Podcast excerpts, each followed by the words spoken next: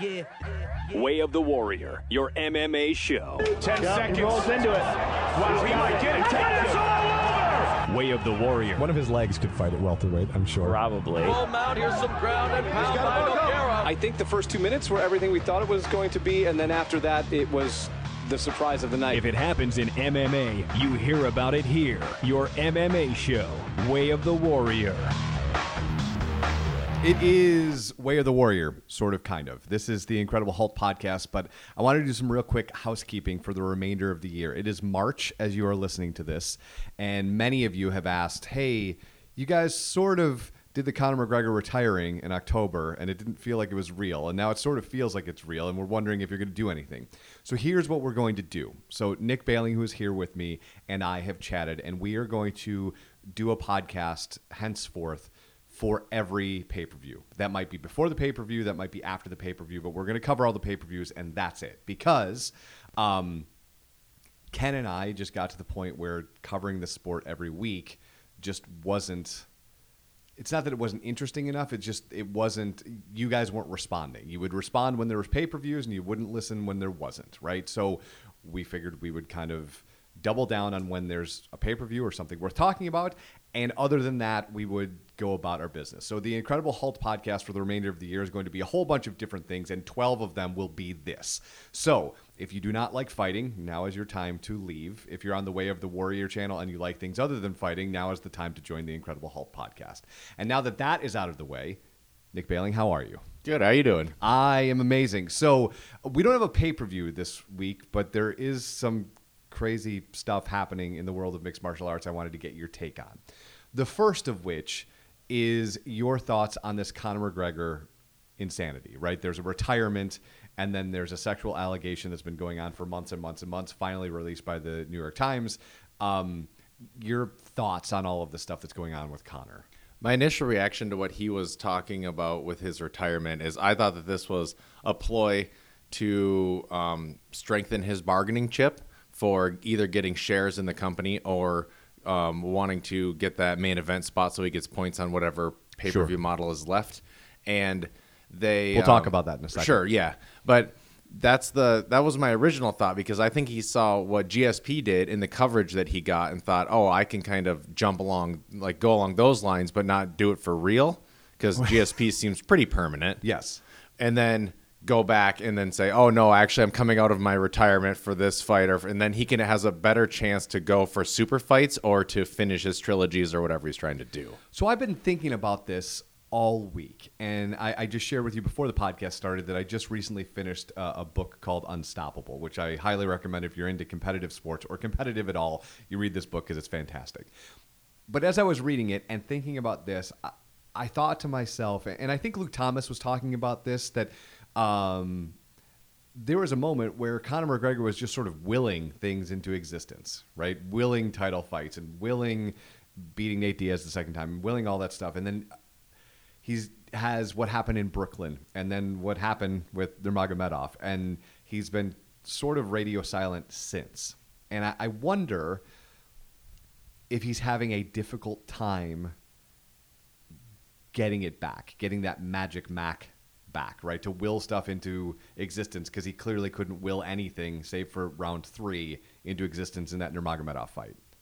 Well, yeah, and um, just to add to that list that you were talking about, also the Miami incident where he got oh, yes, arrested yes, and smashed sorry, the phone. Yes. Yeah, there's so many this week; it's hard to keep track of what Conor's doing. Right. Well, and uh, there's a there's a few people that have actually covered this, but when you have your like when you're unfocused, unstoppable becomes something that's very difficult. And sure. when you become that large of a star with that amount of money to do what you want with, and being somebody that is a driven person, he's obviously going to go down different paths and he's going to try to figure stuff out. But that does take away from the thing that got him there a little bit. And I think it's harder to will yourself there when you're not stacking all the chips in your favor behind the scenes. Do you think though that if you were if you were in his corner, you were the guy giving him advice because this is how I think about this. I feel like you should just take another fight. Right? Like you need a win. You don't need you think you need pay-per-view points and main event status and bright shiny lights, but I feel like you need a win. Well, the rumors of the Cowboy Cerrone fight was one of the more interesting ones for me because that would have been a fight to win. He could have won, not saying he would have, but he could have won. It would have thrown him right back into the mix. Yep. And then if you ride off into the sunset, then call out Nate Diaz or go after the belt one more time, you're going to finish your legacy on that high note that you're looking for. This seems like a very anticlimactic version of how I thought he would be retiring. Well, and you hinted at it a couple minutes ago. The reason it's anticlimactic is, guys, as you dig into this ESPN Plus deal, we were all griping eight days ago. Oh, we got to pay five dollars to get into ESPN Plus. Then we've got to pay for pay per views. Then and then and then. This is such a terrible deal for the fans. It might be, but it's a really terrible deal for the fighters because what this does is this guarantees guarantees the UFC pay per view buys of a half a million for everything for the remainder of the year and the next five years, right? Because it's a six year deal, which they haven't touched those numbers in what, four years? Right. Yeah. Right. So you get a guarantee half a million. And you talked about whatever pay per view points are left. I don't. If you're a fighter, I don't know what pay per view points are left, and like I don't. You and I, neither of you have uh, have seen a contract as of late, so I don't actually know. But if you're a fighter, this is way worse for you than it is for us and our five dollars that we have to shell out to get into the ecosystem.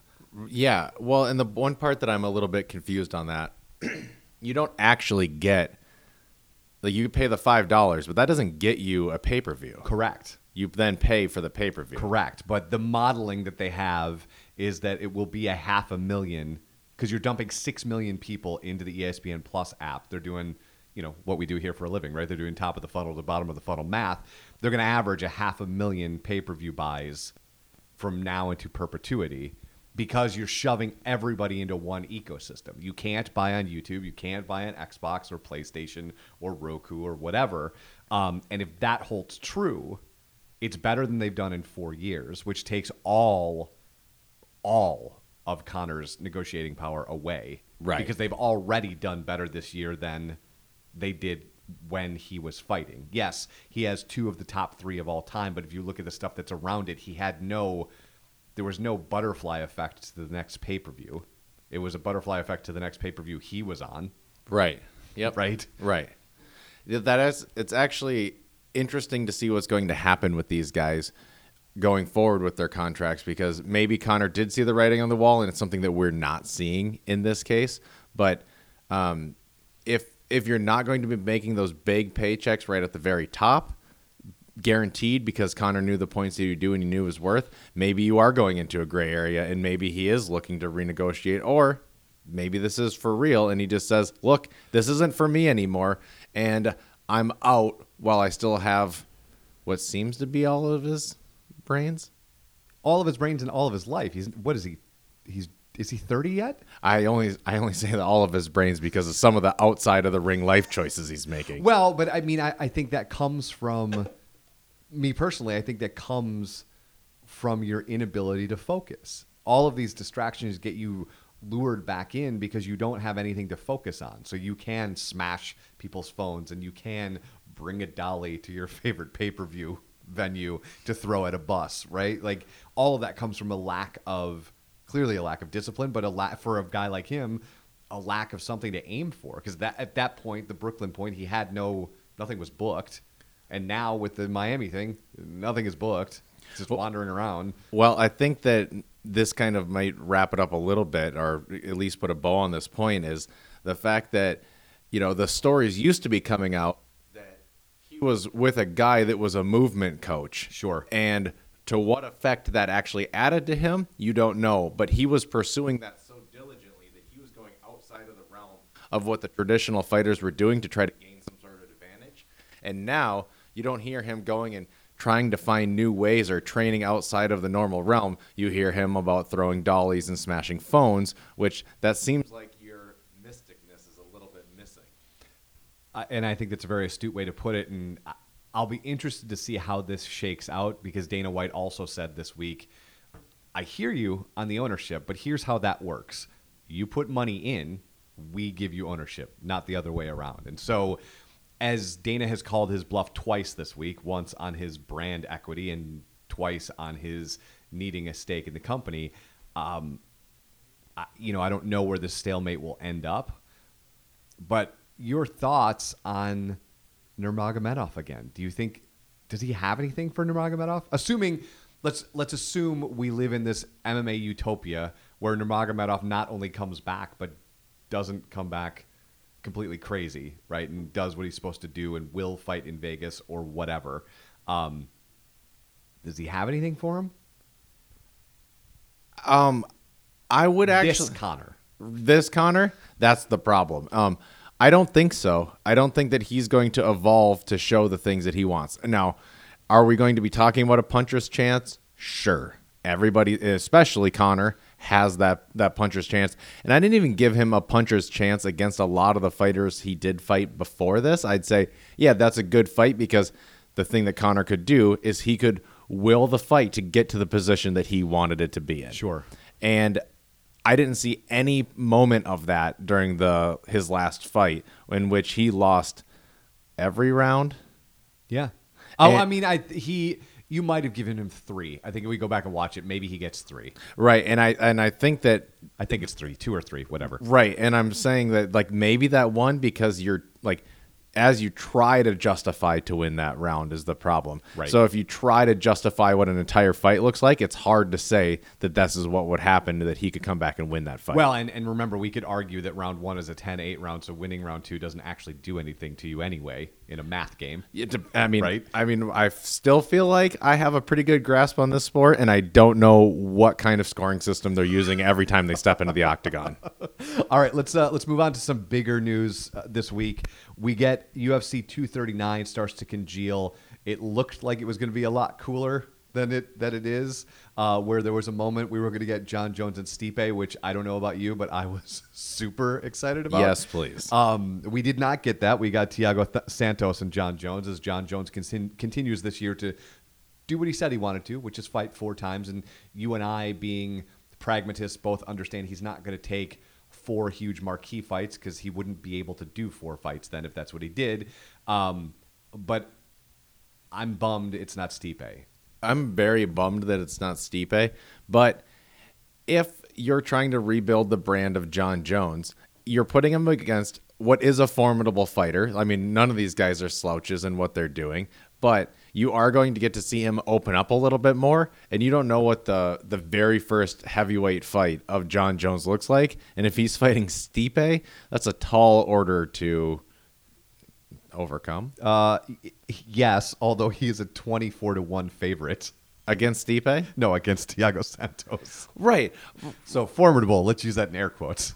Right, but do you remember? Like, I remember the the up like the up and coming Jon Jones and all the stories that he was getting and the fights that he was getting in the, the masterful. Um, and a little bit raw at the moment because you're saying, oh, he's so creative, and and now you're starting to see some of the things he do he does over and over again. But at the moment, it was new and it was super fresh. And I think that if you take him against these opponents that are maybe not that absolute top tier, and he's he is cleaning out what is the 205 pound division, but I think you're starting to get to see him like breathe a little bit more inside the octagon, and it's kind of reintroducing him to the entire uh, world that hasn't watched him for the last five years. Fair, but don't you think he's also hollowing out 205?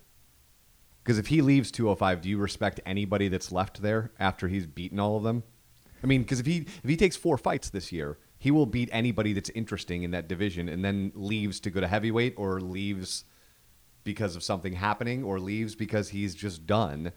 That to me, without Cormier and without Jon Jones, is a bunch of people that are taking second place at that point. Right. And I think that the UFC has proved one thing more than others is that it has no problem hollowing out a division to build a person. I mean, they they will build they will build a name on the bodies of anybody else, whether they're ready to get there, they're too old, or they're in the prime of their career. They'll cut them down in order for the next person to win, and I can appreciate that. At the same time, um, what they'll do is they'll just move on to a different division until somehow that kind of congeals back into something that's interesting again. Do you think, as as I'm hearing you talk, do you think maybe what they're trying to do is play a little chess here? And by that I mean we're gonna test the water, see how interested you are in Stipe and Jon. We're going to do the Thiago Santos thing, which would be fight two of the year, right? Or three? Two. Two of the year. But three in pretty quick succession. So three in pretty quick succession, depending on how we're talking, right? And then perhaps he does one more at 205. And then at the end of the year, does Stipe because Cormier would be done at that point, Yeah, and then at right? Because then you would have that would not be an issue. And according to most people at that point, and I don't disagree, then he would have the run of two divisions because the only person that plays the two divisions there is also DC, who has made a hard, fast rule that he's retiring this year. so I wonder if that's the play because you and I have talked for five years that there is nothing, and I, I will use nothing in air quotes because the sport changes so fa- fast. There might be something else interesting. There's nothing more interesting than Jon Jones going to heavyweight, right? That's- yeah, it's beautiful. Yeah. So I wonder if that's what they're doing. They also announced a less interesting fight, which is Nunes and Holly Holm. Your thoughts on that? Confused more than anything. Because um, Holly Holm doesn't deserve to be there at all. Well, she keeps. There's no doubt in my mind that she is top tier. I mean, she did things in the sport through many years. Sure. But I haven't seen what she's done in the last few years in order to get back on that pedestal and be at that title contention again. And I'm, I'm looking up her And actually, to be totally honest, I didn't even look at what division it's in. Uh, I'm looking it up right now. Because as it stands, you have Nunes at 135 and 45 as the current champ, correct? Correct. So is this a you call it, or is it for two belts? Uh, I will give you that answer first. I just wanted to look up one more thing, which was, yeah. So she's two and two in her last four fights, Right. right? Uh, And, and she's going to. We're doing bantam on July 6th, so bantamweight. gotcha. So I, I just when you look at two and two, I just again when you've got somebody like Amanda Nunes, who is just a spectacular human being, advocate for the sport, all the things that you should be celebrating. It feels like we should find more apt competitors because it's hard for me to believe we're still at the point that these divisions are that hollow, right? Right. S- save for Cyborg's division, which was designed for Cyborg, and when you dethrone Cyborg, you have nothing, right? Right. Um, I it just seems like there would be other people. it seems like there'd be other people, and you're looking at um, rumors of Nunes already talking about wanting to retire. So she, after her last fight, said, "I've accomplished everything I wanted to accomplish, and then I'm done." And I think that maybe her coaches or somebody else talked her back into maybe a few more, and maybe it's money, or maybe it's um, the drive is still there. I don't know what it is, actually is. Yeah. But that does mean that if you take out one of your top contenders one more time in Holly Holm, like it's going to be hard to like to put who as the next title contender for that division. because she becomes Gustafsson at that point. right? Exactly. Yeah. All right. Uh, last thing I wanted to talk about because we do have some fights this weekend. We've got Demetrious Johnson and Eddie Alvarez fighting in one, which I think is super exciting for those two guys to see what happens with their career. But specifically, I want to talk to you about a fight that I know you and I are both super excited about in Edson Barboza and Justin Gaethje. My favorite matchup on paper of the year. Which almost guarantees it's going to be a five round decision. Yeah, I'm, I'm pretty much don't even want to watch. it. I, I yeah, I'm sure. I shared an article with you that I thought was really fascinating, where ESPN, which you and I have not talked about on the podcast, but have talked about plenty outside, their coverage of this. Say what you want about the model having to buy ESPN Plus or whatever, the coverage has been awesome. If you like MMA, they've done an amazing job of getting you content that's about MMA. that's one of the most interesting things that I think if you look at the 30 for 30 uh, take when you kind of say what happens outside of the the lines, I Sure. guess um, their coverage is different as how as far as how they cover sports, and you're already seeing it in that article. And specifically, it was what's the aftermath of when both of these monsters kick you in the leg 52 times in a fight. Yes, and um, you know, because uh, I believe it was Eddie Alvarez who addressed the thing that a lot of people say, "Why can't you check the kicks?" And it's like, oh, okay, but but still, your body goes no mas, right? The nerves go no Yep. mas. The muscle goes no mas. Um, and so what what do you think about this fight? Because technically, it feels like if we're going with a technical fight, it's Barboza's to lose. Because the thing that Gaethje is more than willing to do is to give one to get one Right. which is against Barboza seems way more dangerous than let's say the Michael Johnson fight, which I assume is also one of your favorite fights of Justin Gaethje's career. Correct. Well, uh, and if you look at Barboza over the years, people have uh, said that he has a suspect chin. Sure. And I actually disagree with that. He does have the he does get knocked out in a fight, but I don't think it's because he's getting hit with something that's just putting him down. He's so explosive that if you look at his knockouts is when he is moving his own physical body forward and he lands himself on somebody else's fist. Gaethje is a guy who, like you said, will hit one to take one. He'll throw while you're throwing, and that's where I think it's the most interesting thing because I could see Barboza, who as a technical fighter should win this fight, could knock himself out on Gaethje's fist. In the battle of leg kicks, though, who do you think will be who will get there first? I mean, because in that article they talked about the speed of Barboza was something that you couldn't train for. So I wonder, do you agree with that? Is he going to be the one that gets there first? He's going to get there, yes, for sure. He's going to get there first. And is this a five? This is a main event, Yeah, right? yep. He's going to get there first in the first two rounds, for sure. Once this fight slows down a little bit and they've both taken a few back and forth, does um, Gaethje's grittiness and ability to just throw through anything uh, start to add up? Because you've never seen somebody leg kick back at Barboza. Right. That's actually never happened. And um, but you've never seen somebody somebody who can leg kick typically has a pretty good defensive leg kick. So you might be looking at Gaethje having almost zero success in that realm, and then you look at his other aspects, which is his wrestling, which he I was just going to say, you think that's going to be a, a factor at this point? Finally, if fi- finally he might decide to do that, and if he does, then you're looking at a completely different fight. because I mean, anytime Barboza goes to the ground, it's a bad night for Barboza. Right. Yeah. I mean, it is. And remarkably hard to get to the ground, but that does shut down his leg kick game. In fact, when you look at wrestlers, he starts to take it upstairs more often than downstairs because he doesn't want to get his leg scooped and then like taken down.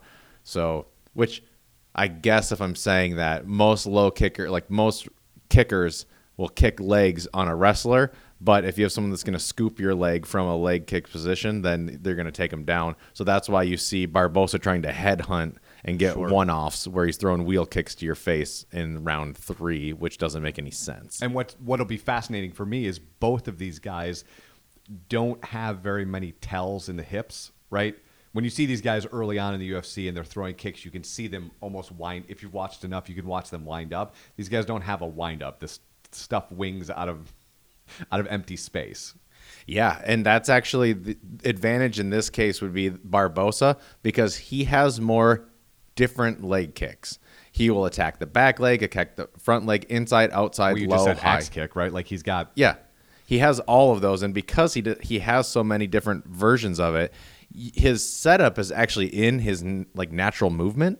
He doesn't have to set up because here comes the leg kick. I have to get my hips to this position, right. and so I think that that's where I'm saying in the first two rounds, that's going to be Barboza's game all day until it starts to slow down and your movement starts to get a little bit compromised because the other guy is kicking you back. All right, before we take off, you are heading to the illustrious metropolis of Waterloo. Uh, you want to shout out to your fighters while we've got a second? Yeah. Um, so we have a, a stand up warriors fight this weekend, which is, I call it a striking contest. I wouldn't call it Muay Thai. I wouldn't call it anything. It happens in a cage, but it is all the striking parts of the sport that people like So to watch. So it's not an MMA fight then? Correct. Got it. Yep. And um, because of that, as far as an amateur fight goes, that's what a lot of people that are not into the sport but just want to see two people fight. That's what they like to see. Yep. And um, we have Devin, who is a 125er going for the belt down there. We've got Jacob, who we call the hummingbird because he's got an uh, and just an amazing gas tank and can go more more rounds than I've ever seen anybody go, and he just so happens to weigh 245 pounds. and then we have a guy that has some of the most um, some of the most creative striking that I've ever seen from an amateur kickboxer who's going to be fighting in a 135 pound fight, uh, Matt Silva. Awesome. Well, good luck this weekend. Thank you. Thanks for the time. Yep. All right, guys, have an awesome weekend. Uh, we'll be back next week um, with uh, a couple podcasts that I will surprise you with next week, and um, we'll go from there. So have a wonderful weekend. Enjoy the fights. We'll talk soon. This is the Incredible Hulk Podcast.